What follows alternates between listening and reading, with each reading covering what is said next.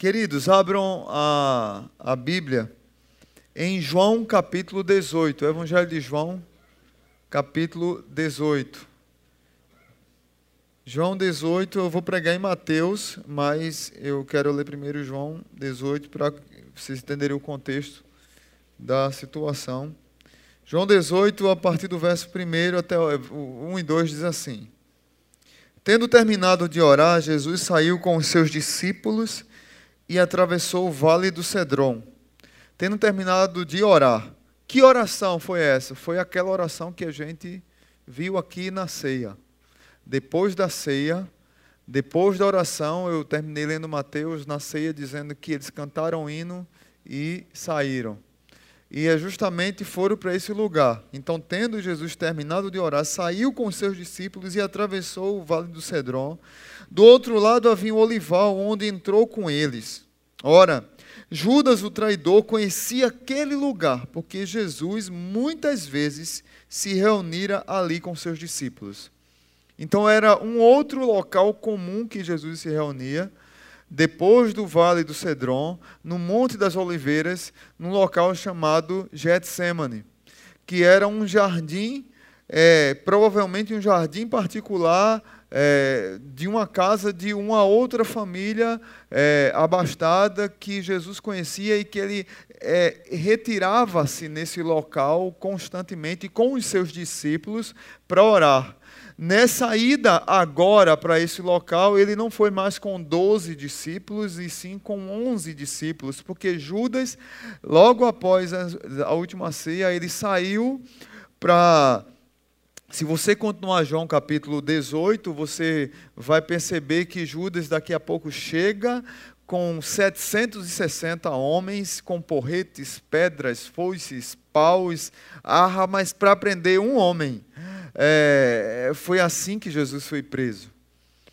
Mas eu quero convidar você a viajar para lá, para aquele período, e entender o que era o Vale do Cedron. Ah, o Vale do Cedron, Cedron significa lugar escuro, sombrio, tenebroso. Era provavelmente um pouco mais de 23 horas e Jesus estava indo para o vale do Cedron, o mesmo vale que Davi atravessou quando foi traído pelo seu próprio filho Absalão. Você vê isso lá em 2 Samuel capítulo 15.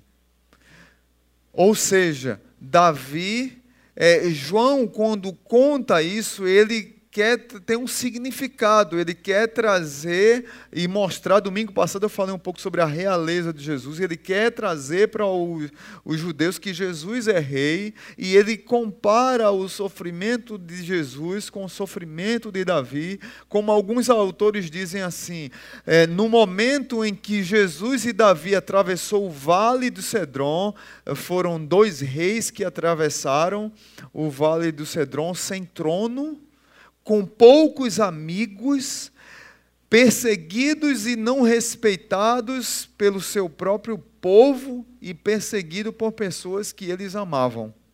Dois reis sem tronos atravessando o mesmo vale numa noite sombria e escura. Esse era o lugar que Jesus atravessou. E aí ele sobe o Monte das Oliveiras e vai para um local chamado Getsemane que significa prensa de azeite. Getsemane significa prensa de azeite. Jesus seria esmagado, iria sofrer, o corpo moído por mim e por você. E aí eu convido você agora para voltar um pouquinho sua Bíblia lá para Mateus capítulo 26. Mateus capítulo 26, que é o texto que nós vamos trabalhar hoje a partir do verso 36. Mateus 26, 36. Diz assim: Então Jesus foi com seus discípulos para um lugar chamado Getsemane e lhes disse: Sentem-se aqui enquanto vou ali orar. Levando consigo Pedro e os dois filhos de Zebedeu, Tiago e João, começou a entristecer-se e angustiar-se. Disse-lhe então: A minha alma está profundamente triste, numa tristeza mortal. Fiquem aqui e vigiem comigo. Indo um pouco mais adiante, prostrou-se com o rosto em terra e orou: Meu pai, se for possível, afasta de mim este cálice. Contudo, não seja como eu quero, mas sim como tu queres. Depois voltou aos seus discípulos e os encontrou dormindo. Vocês não puderam vigiar comigo nem por uma hora? perguntou ele a Pedro. Vigiem e orem para que não caiam em tentação. O espírito está pronto, mas a carne é fraca. E retirou-se outra vez para orar. Meu pai, se não for possível afastar de mim esse cálice sem que eu beba, faça-se a tua vontade. Quando voltou de novo, os encontrou dormindo, porque seus olhos estavam pesados. Então os deixou novamente e orou pela terceira vez, dizendo as mesmas palavras. Depois voltou aos discípulos e lhes disse: Vocês ainda dormem e descansam? Chegou a hora, eis que o filho do homem está sendo entregue nas mãos de pecadores. Levantem-se e vamos. Aí vem aquele que me trai. Justamente esse, essa segunda parte é João capítulo 18, os outros evangelhos diz, mas João capítulo 18 mostra e, é Judas vindo com a turba para trair Jesus. Hoje eu quero falar sobre o jardim da agonia. Hoje eu quero falar para você que já passou pelo Getsemane. Eu quero falar para você que passou pelo sofrimento, pelo abandono, você que está passando por profunda angústia, eu quero falar para aqueles que experimentaram fracasso, decepção, frustração. Eu quero falar para aqueles que choram, para aqueles que choraram, para aqueles que ainda vão chorar. Eu quero falar também para você que teve perdas na vida perdas materiais, perdas sentimentais, perdas emocionais. Eu quero falar para aqueles que estão passando pelo vale vale da aflição, vale da traição, vale da dúvida, da falta de fé, o vale do desespero, o vale da escuridão da noite, o vale do abuso e do sofrimento. Ou seja, eu quero falar com todos porque todos nós, em algum momento, passamos por algumas dessas situações. Se não passamos ainda, provavelmente iremos passar. Nós temos os nossos Getsêmanes. Quer você queira, quer você não queira, nós passamos por vales de cedrões, nós subimos montes das oliveiras, nós entramos nos jardins da agonia. Todos nós passamos por isso. Todos nós, de certa forma, manhã, tarde, noite, em algum horário a gente pode encontrar. E os Getsêmanes muitas vezes chegam na nossa vida e não pedem licença. O problema, na verdade, não é o Getsemane. O problema é, é não sairmos dele. O problema é ficarmos nele. O problema é não reagirmos a ele e muitas pessoas não conseguem reagir. Claro que nós não podemos comparar o nosso Getsemane com o Getsemane de Jesus no que concerne a intensidade. Porque o Getsemane de Jesus foi o Getsemane mais cruel que existiu, foi o mais intenso, o mais forte, o mais terrível o mais tenebroso, o mais pesado, porque foi o Getsemane que trouxe sobre Jesus todo o peso do pecado do mundo.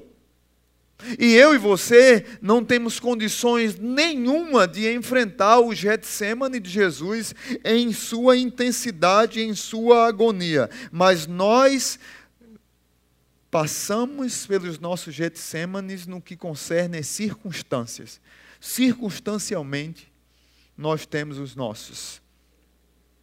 Quando eu falo em não continuarmos no Getsemane, no jardim da agonia, é porque muitos de nós temos feridas abertas. Muitos de nós temos aquela ferida. Você já teve aquela ferida que tem aquela casca que está cicatrizando e você está lá cuidando, colocando polvilho, tendo todo um cuidadinho. Aí tem uma partezinha que está um pouco solta e alguém passa e bate, ou você bate na parede, ou bate numa porta, e a casca sai toda. E aí, só de pensar, está doendo já. Já aconteceu isso com você, né? É uma dor tão profunda que nós não conseguimos descrever. Muitos de nós temos essas cicatrizes mal curadas, eh, mal fechadas, e muitas vezes não conseguimos sair do Getsêmanes porque nós entramos num processo de amargura, a quantidade de pessoas que entram no Getsemane e não saem dele, porque elas emergem na amargura profunda, como dizia Oswaldo Montenegro, numa música chamada Agonia, que ganhou um prêmio da música popular brasileira. E num dos seus refrões diz assim: E a amargura e o tempo vão deixar o meu corpo e a minha alma vazia mas sem que se perceba, a gente se encontra em outra folia. Ele está comparando muitas vezes que nós, quando estamos em processo de amargura e de agonia, escondemos isso com mais atividade, com mais folia, para escondermos e não lutarmos contra os nossos Getsêmanes e as nossas amarguras. Então ficamos em busca de mais folia, mais folia, mais folia, mas a amargura está deixando o nosso corpo e a nossa alma vazias. O Getsemane de Jesus foi o Getsemane modelo, ele foi o Getsemane paradigmático, foi o Getsemane que nós precisamos olhar para ele como exemplo de um Jesus que era Deus, mas era homem, e ele saiu do Getsemane e nós podemos sair. Mas isso não quer dizer que o nosso Getsemane não seja real e que não dói. Entrar no Getsemane dói. Mas Jesus entrou e saiu, e ele nos convida a entrar e sair também. E aí eu quero trazer algumas lições para mim e para a sua vida nessa noite. Todos nós temos nossas histórias e nossos contextos. E cada um sabe o tamanho, o peso, a imensidão do seu sofrimento e da sua dor. E a primeira lição que eu queria trazer para vocês, baseada em Mateus 26, é que seguir a Cristo inclui o Getsemane. O verso 36 diz que então Jesus foi com os seus discípulos para um lugar chamado Getsemane. O verso 37 diz que levando consigo Pedro e os dois filhos de Zebedeu. E o verso 38 diz: Fiquem aqui, vigiem comigo. Ou seja, seguir a Cristo, entrar num processo de discipulado com Jesus, inclui o Getsemane. Se você está visitando a nossa igreja pela primeira vez, se você está acostumado com algumas igrejas da TV que fala que crente só passa por vitória, que você determina vitória, é porque a vitória na sua vida, eu quero dizer para você que seja bem-vindo à verdade, porque a verdade diz que todos nós vamos encontrar cedo ou tarde, manhã ou noite, um Getsemane porque faz parte de quem segue a Jesus. Ou seja, talvez você tenha ouvido mentiras. Talvez não, com certeza. Porque o projeto de seguir a Jesus nunca foi um projeto que exclui o sofrimento. O projeto de seguir a Jesus não nos blinda contra a dor nós não somos blindados. Getsemane são experiências inevitáveis na vida daqueles que seguem a Jesus. Os Getsemanes vão chegar E se você segue a Jesus, essas experiências são inevitáveis. Jesus nunca prometeu para nós triunfalismo, a não ser o triunfalismo da cruz. Nunca. Muito pelo contrário, Jesus não nos enganou. Jesus disse: No mundo tereis aflições, mas tende bom ânimo, eu venci o mundo. Foi Jesus que levou os discípulos para o Getsemane. Jesus disse: Eu não tenho onde recostar a minha cabeça. Jesus disse: Bem-aventurados sois quando fores perseguido por causa do meu nome. Jesus disse: A porta é estreita. Jesus não nos enganou quando nos chamou para o discipulado. Jesus disse: Se quiser vir após mim, tome a sua cruz e siga-me. Ou seja, Getsemane faz parte do seguir a Cristo. A fé em Jesus inclui ir para o Monte das Oliveiras. A fé em Jesus inclui atravessar o vale tenebroso, sombrio, escuro, noturno do Cedron. Seguir a Jesus inclui ir para o jardim da agonia, chamado Getsemane prensa de azeite. Seguir a Jesus não nos torna imunes ou incessíveis ao sofrimento. Tem crentes que são blindados contra o sofrimento. Ah, deixa de ser maluco. Faz parte do pacote, faz parte do contrato, faz parte da proposta em letras garrafais. Jesus nos convida para entrar nos Getsêmanes da vida, porque eles fazem parte do processo do nosso crescimento, ele nunca nos enganou. O fato de passar pelo Getsemane não deve nos levar a duvidar do amor de Deus, mas é interessante que muitas vezes, quando estamos nos nossos Getsêmanes, começa a se questionar a nossa fé, começa a se questionar o amor de Deus. E tem pessoas que gostam de ajudar, e muitas vezes até crentes gostam de ajudar.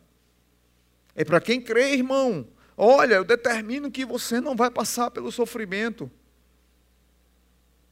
O que foi que Jesus disse com Pedro, para quem quando Pedro disse isso para ele? Arreda de mim, Satanás.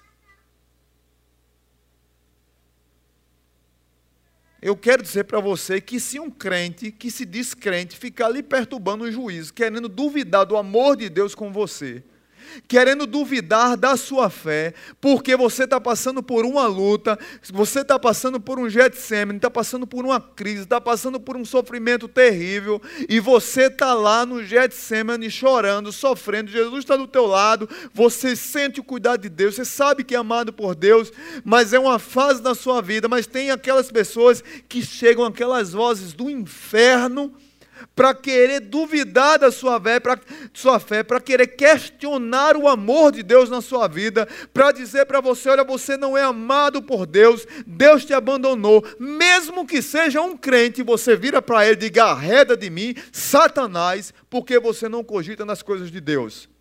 E tem muito crente que é enviado do capeta para dar palavra de maldição na vida dos outros. Porque o Getsemane faz parte da nossa vida. Seguir a Cristo inclui o Getsemane. Cristo está com você no Getsemane.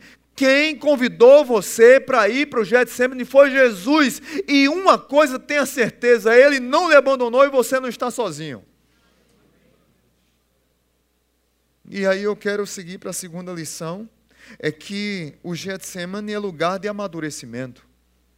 Olhando para o Getsemane de Jesus e olhando para o meu, volto novamente a dizer, guardadas as devidas proporções, é lugar de amadurecimento. Jesus aproveitou o Getsemane para crescer na fé.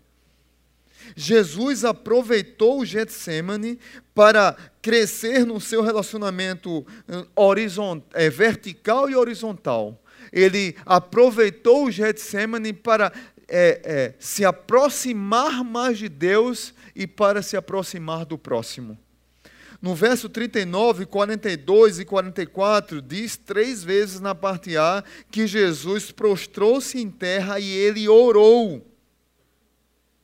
Ele orou, e ele orou também com os seus discípulos, e ele abriu o coração para os discípulos, mostrando sua fragilidade, sua humanidade, e mostrando, trazendo para os discípulos a importância da empatia, do sofrimento de um entender o sofrimento do outro. Não foi porque Jesus foi, é, fra, é fraco que ele orou, não é porque nós somos fracos que nós oramos, e sim nós somos fracos.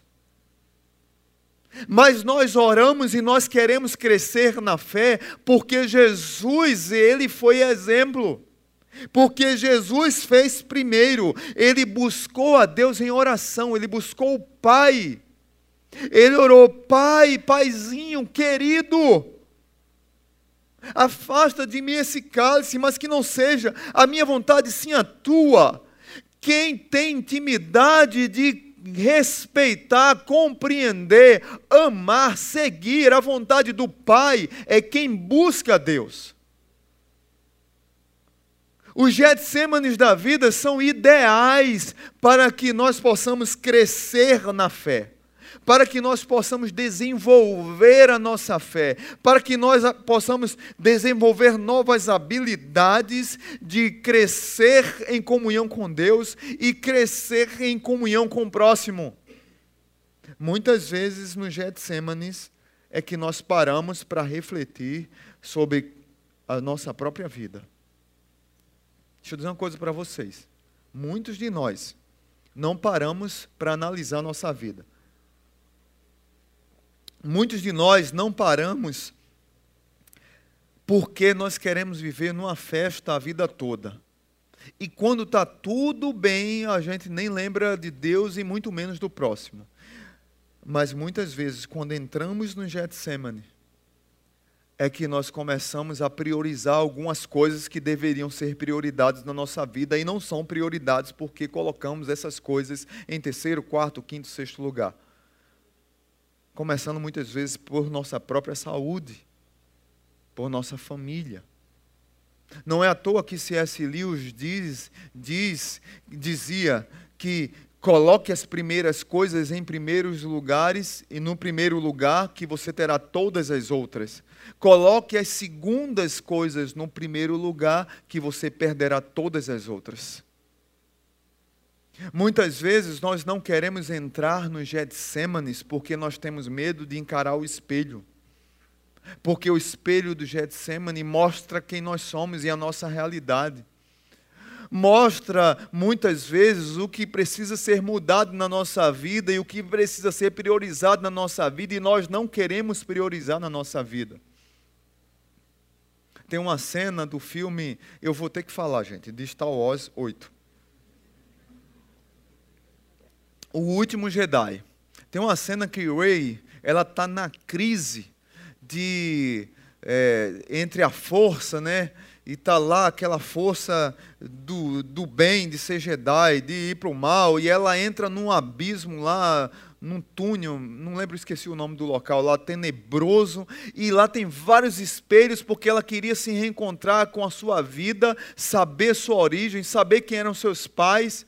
E o diretor do filme ele tenta passar uma, uma, uma lição interessante ali, porque tem vários espelhos e ela fica na crise ao mesmo tempo que ela está cheia de várias elas, mostrando que ela não está só, ela não consegue encontrar o que ela queria que era descobrir quem eram seus pais, mas ela consegue perceber que ali está ela, é, em criança, bebê, é, jovem, adolescentes, adulto, ela madura e ela consegue perceber que ela tem uma história, que ela tem uma vida e que ao mesmo tempo que os espelhos mostram que ela está sozinha, isso é uma mentira os espelhos mostram que ela está acompanhada porque a história dela está com ela naqueles espelhos.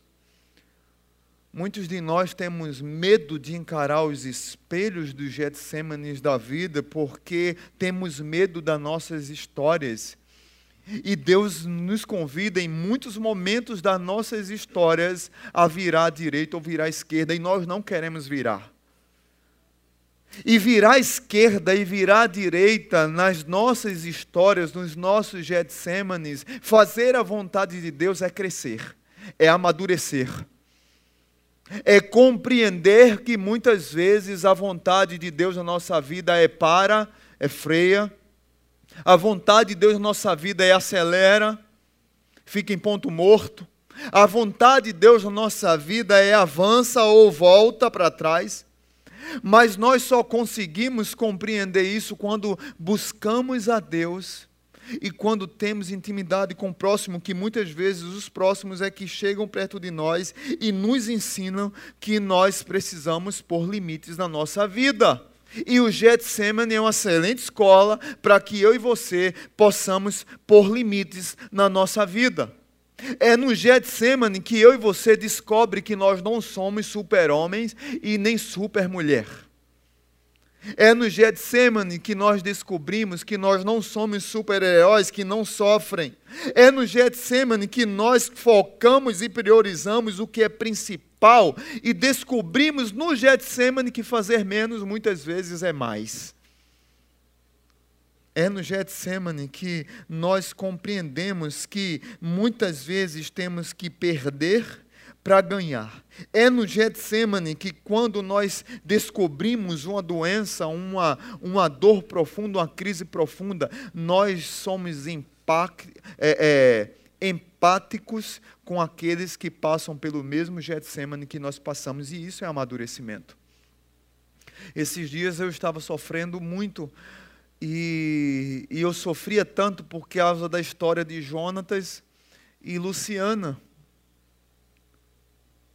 Casal, quatro dias de casado, ele descobre aquele tumor no, tumor no cérebro, um ano e oito meses de luta, e aquela mulher do lado dele ali, essa semana ele falece, mas nesses dias eu estava lendo um livro e só me lembrava da história dele, um dos maiores clássicos da literatura, A Morte de Ivan Illich, de, de Liv Tolstói. Como dizia Carlos Drummond de Andrade, os russos são os monstros, no bom sentido, porque conseguem expressar a dor, o sofrimento, a profundidade e a história do personagem. E eu lendo aquele livro, eu lembrava de Jonatas e eu me emocionava é um jurista em São Petersburgo que muda de um, de um fórum para outro e vai crescendo e se torna um grande jurista na sociedade, mas de repente aparece uma dor e em três meses a vida dele começa a definhar, a vida vai roubando a vida, a morte vai roubando a vida dele, o sofrimento vai tomando a alegria dele. A dor vai tirando a felicidade dele, a vontade de viver dele. E ele vê todos querendo, vivendo, todos desfrutando da vida, e ele, que era um grande homem, uma pessoa influente na sociedade, vai perdendo a vida, e nós vamos entrando no personagem e ficamos emocionados, e muitas vezes uma pessoa próxima a nós, como a gente tinha aqui na igreja, isso nos traz empatia por causa de que muitas vezes nós precisamos entrar nesses vales, atravessar os cedrões para doer, para que a gente compreenda que o outro também tem dores. Meus irmãos, os Getsêmanes reabre os horizontes para Deus e para o próximo. Terceira lição que eu queria trazer para vocês é que o Getsemane também é lugar de confiança em Jesus. Getsemane é lugar de confiar plenamente em Jesus Cristo. Os mesmos versos 39, 42 e 44, a segunda parte, Jesus faz a sua oração. Meu Pai, se possível, afasta de mim esse cálice, contudo não seja como eu quero ou a minha vontade, mas a vontade que tu queres.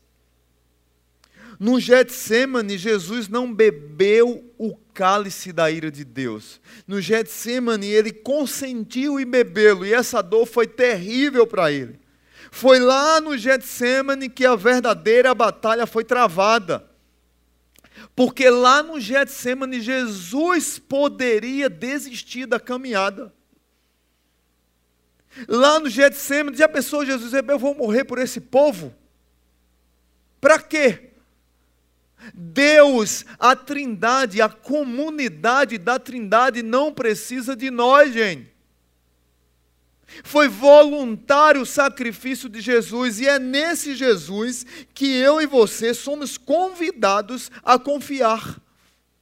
No Getsemane nós precisamos confiar em Cristo. Porque ele passou pelo Getsemane, ele compreendeu o que é dor. Ele sabia o que iria passar na cruz do Calvário. O Getsemane é o ápice, é o apogeu, é o clímax do ministério de Jesus. Nós temos uma, uma, uma figura muito, muito branda do Getsemane, do Jardim da Agonia. Eu lembro que na minha infância, nesse período de Semana Santa, como eu já disse a vocês, tinha toda aquela história de comer peixe, não pode comer carne, não pode brigar com o irmão, se tiver de mal tem que ficar de bem, aí depois de Semana Santa fica de mal de novo. Aquela coisa toda, não pode chamar nome feio, porque Jesus castiga, aquela coisa toda. Não sei se você foi criado assim, eu fui. E de certa forma é bom, porque a gente fica bom pelo menos uma semana. É, e aí, lembro que na casa da minha avó tinha, tinha um quadro da ceia do Senhor e tinha um quadro de Jesus no Getsemane. Mas Jesus no Getsemane é aquele Jesus sereno, galego, dos olhos azul, lindo. Assim, e tinha uma montanha na frente dele, o Jardim das Oliveiras, lá, aquela montanha, e Jesus no Getsemane assim. Aquela coisa olhando, sabe? O Getsemane não foi assim, gente. O Getsemane foi lugar de sofrimento. Se você juntar os quatro evangelhos, você vai perceber que Jesus está orando e, e não apresenta Jesus ajoelhado, apresenta ele prostrado. Ele, a ideia de que Jesus camba, desculpa, Jesus cambaleava. Era, era tanta angústia, tanto. So... Me, me dê mais dez minutos, por favor. Como? Não, vocês me dão mais 10 minutos para eu concluir? Porque o irmão ali não quer me dar, não. Então você, muito obrigado, irmão. Deus te abençoe. Que a força do Senhor esteja com você. Então, o Getsemane foi lugar de sofrimento, e a ideia é que Jesus cambaleava e que ele levantava e ele vinha e os discípulos estavam lá dormindo e ele voltava e era como se ele tivesse embriagado, mas era de dor, de angústia, de sofrimento. Lucas capítulo 22, verso 44 diz assim: estando angustiado, ele orou ainda mais intensamente e o seu suor era como gotas de sangue que caíam no chão as nossas dores, as nossas culpas, como diz Isaías, estavam sobre Jesus. É esse Jesus que nós somos convidados a confiar. Ele sabe que nós sofremos. Ele cambaleava de sofrimento, os discípulos sofreram muito também. Jesus sabe o impacto do sofrimento que você está passando. Jesus sabe a casca de ferida que teima em não fechar da sua vida. Ele sabe da cicatriz que teima em reabrir na sua vida. Mas as cicatrizes da nossa alma, eu já falei para vocês e volto a repetir, são sinais da cura, do milagre, do amadurecimento da nossa fé, porque foram Getsêmanes que nós passamos foram sofrimentos que nós passamos, mas elas vão fechar. Ele sabe que eu e você passa pelos Getsêmanes, porque Ele habita em nós, Ele está conosco, Ele está do nosso lado e Ele nos convidou para entrar lá, foi Ele que nos chamou. Queridos irmãos, na história da redenção, é interessante demais. E num plano salvífico, nessa experiência pascal de Jesus, nós precisamos é, nos alegrar em confiar nele, porque ele não desistiu do Getsemane. E ele não desistiu da missão após o Getsemane. Se não houvesse o jardim da agonia para Jesus, não teria o, a nova Jerusalém para nós. Se não houvesse o jardim da agonia para Jesus, não havia libertação da escravidão do pecado para nós. Se não houvesse o jardim do Getsêmanes para Cristo, não havia o estou liberto em Cristo. Se não houvesse o jardim da agonia para Cristo, nós nunca poderíamos dizer: é, para mim o viver é Cristo e o morrer é lucro. Se não tivesse o jardim da agonia para Cristo, nós não poderíamos cantar Maranata, hora vem Senhor Jesus. Se não tivesse o jardim da agonia, não teria Pai, perdoa, eles não sabem o que fazem, está consumado, tetelestai, está pago. Foi lá no Getsemane que Jesus cresceu, gerou confiança no meio do seu coração, gerou confiança no coração de Deus e foi lá no Getsemane que ele carimbou a sua missão e saiu de lá para terminá-la, para cumpri-la, para que eu e você tivéssemos vida. Ou seja, meu amigo, meu irmão, minha irmã, você é convidado no Getsemane a nunca, nunca desconfiar de Jesus.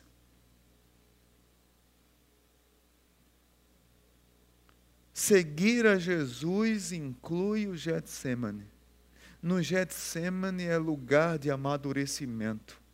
O Getsemane é lugar de confiança em Cristo. E por último, o Getsemane é lugar de renovar e prosseguir.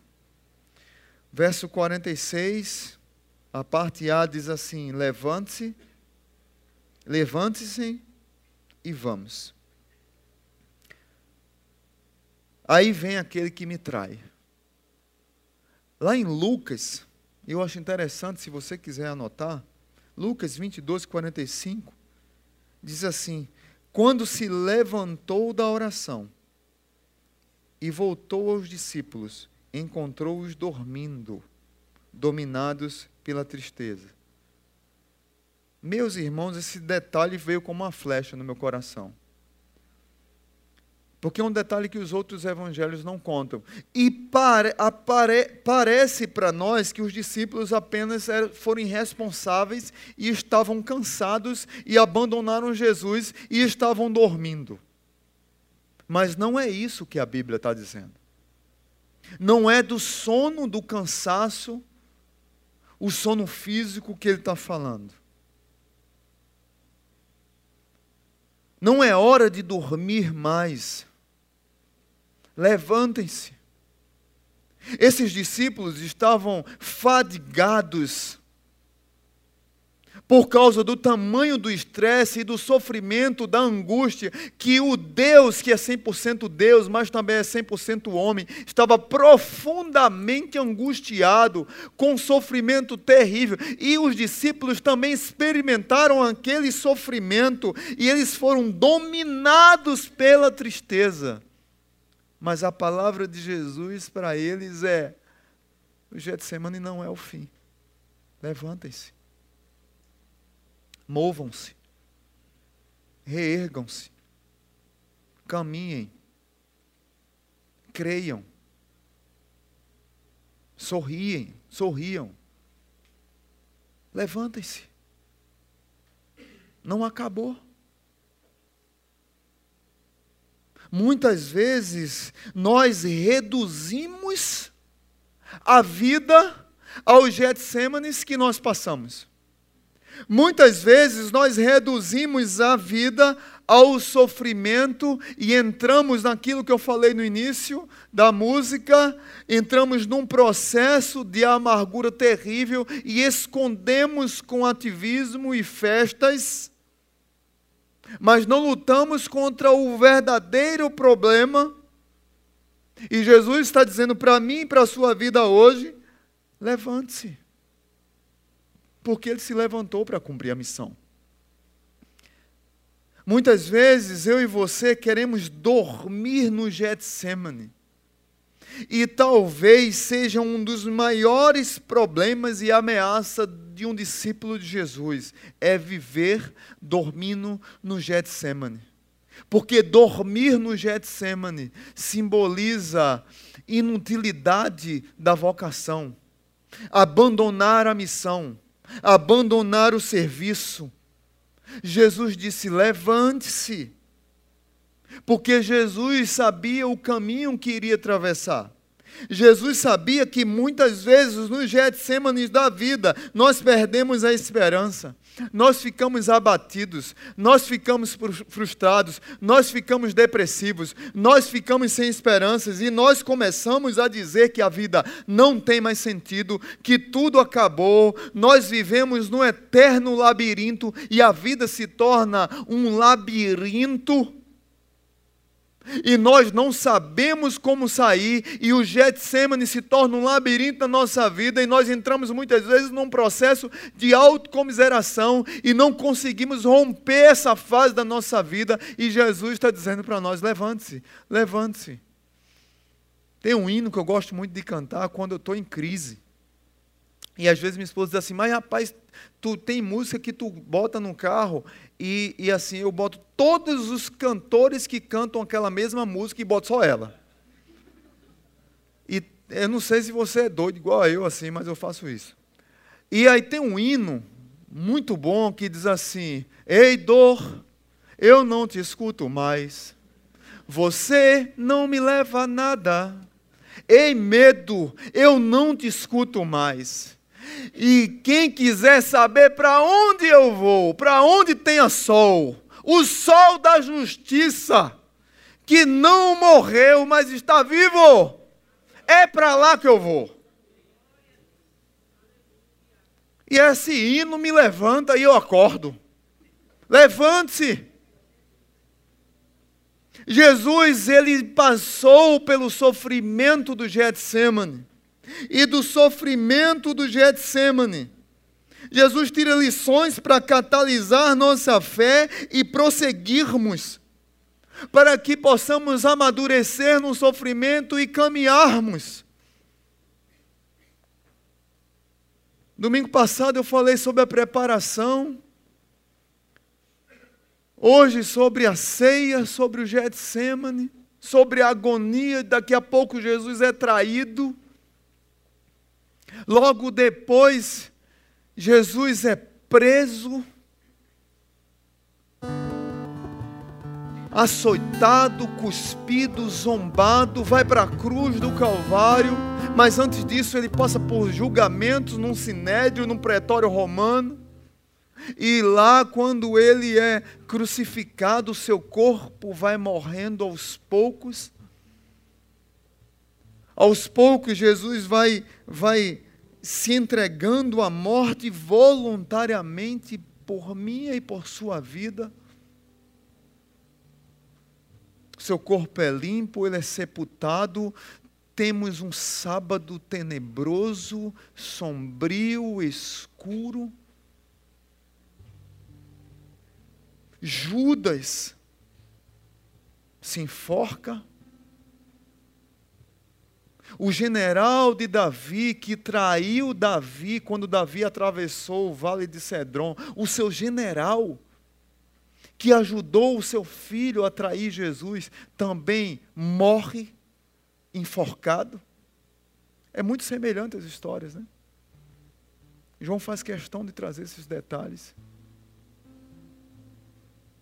Jesus, quando passa no vale de Cedron, eu fico tentando imaginar o Cordeiro de Deus que tira o pecado do mundo, lembrando, porque o vale de Cedron, ele era por trás do templo. Era Páscoa, as famílias levavam os animais para serem mortos, sacrificados, o sangue ser derramado. E Jesus, quando está atravessando o vale, debaixo do vale está passando provavelmente os dejetos, o sangue que era usado lá nos sacrifícios no templo. Jesus vendo aquele, aquela água escura, turva, suja, ele sabia que a próxima água escura que seria derramada era dele. E aí Jesus vai para a cruz do Calvário, morre, é sepultado, mas ao terceiro dia ele ressuscita. E ele ressuscita para dizer para mim e para você que o Getsemane não é o fim do caminho. O Getsemane é passagem. O Getsemane é transitório. O Getsemane faz parte do crescimento que eu preciso para a minha vida, faz parte do crescimento que você precisa para a sua vida, faz parte do nosso crescimento e intimidade com Deus. O Getsemane não é o fim, ele é meio do caminho. É esse Jesus que ressuscita ao terceiro dia e que cumpre a missão para me salvar e para lhe salvar, que diz para mim e para você, por mais dolorido que seja o Getsemane que você está passando, eu já passei por ele. Por mais que você se ache que está sozinho no Getsemane, esse Jesus que morreu na cruz e ressuscitou é o que diz para mim e para você: levante-se, reerga-se prossiga. Se você esquecer de tudo que eu falei, lembre da doce voz de Jesus dizendo para você: levante-se. Vamos. Caminhe. Ande. E quando você começa a andar, que você olha do seu lado, você percebe que os passos de Jesus estão lá, porque sempre ele esteve do seu lado no Getsemane que você atravessou, que você está atravessando e que você atravessará. Mas ele não é o fim da linha. Levante-se e saia dele, porque Jesus está te chamando para isso nessa noite. Pai bendito, muito obrigado. Obrigado por tua igreja, pelo teu povo. Obrigado por tua palavra. Obrigado porque o Senhor é aquele que nos traz esperança.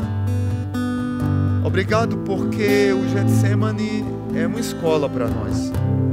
Apesar de doer, apesar de trazer sofrimento, mas na verdade é a escola de Jesus para trazer encorajamento, para trazer verdade, para trazer mudança para nossas vidas. Traz aqui para o teu povo o alento, Pai. Traz salvação, traz restauração, traz esperança todos aqui possam ouvir a doce voz de Jesus nessa noite. Levante-se. Vamos. Que assim seja na minha vida, que assim seja na vida dos meus irmãos. Vamos ficar de pé, vamos cantar essa música. Mas antes, dê um abraço no seu irmão, bem forte, e diga assim para ele: levante-se, levante-se.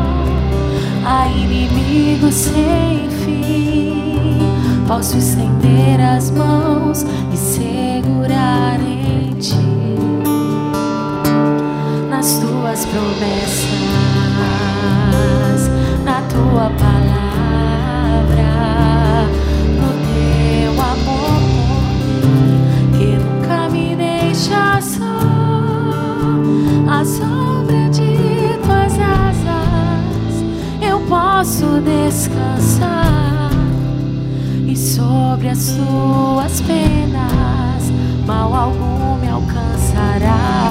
Tu és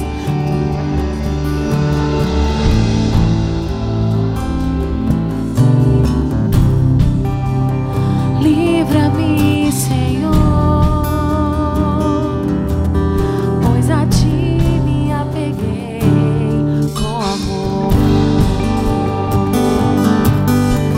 Seguro nós estamos nos braços de nosso Deus. Nós confiamos que o Senhor nunca nos deixa só.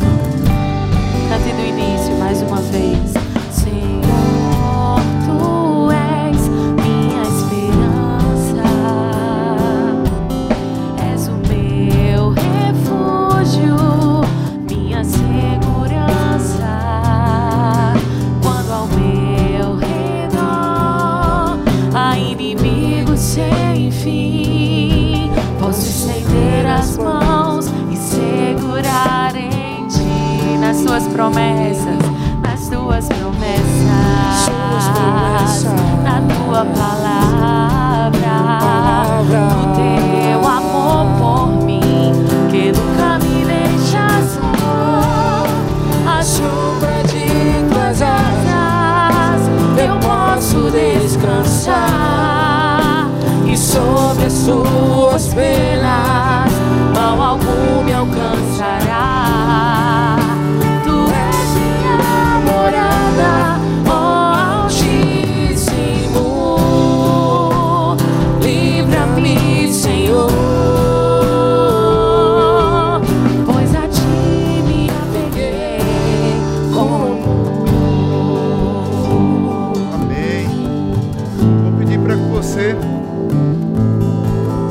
tiver liberdade, claro, você conhecer pode ser sua esposa, seu filho, seu amigo que está do seu lado, que você ponha as mãos sobre quem está do seu lado, um abraça o outro, dê a mão para o outro. Vamos orar um pelo outro, empaticamente.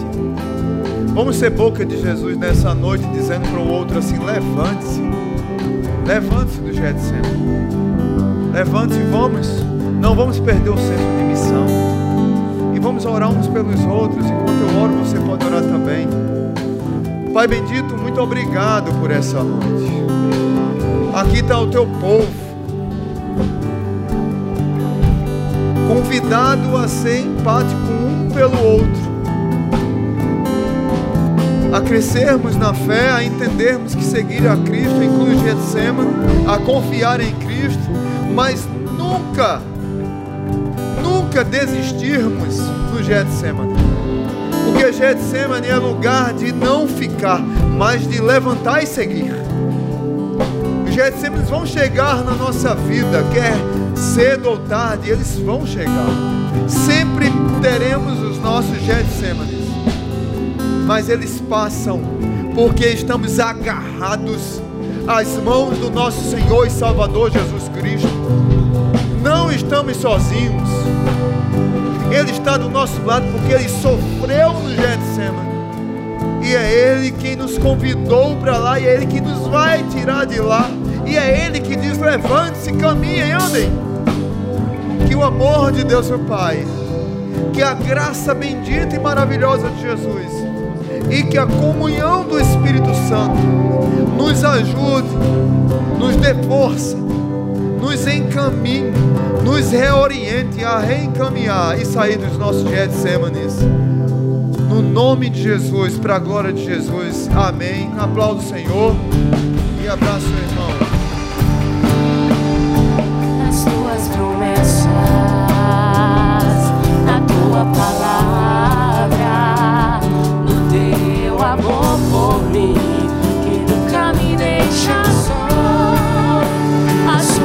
de tuas asas eu posso descansar e sobre as tuas penas mal algum me alcançará.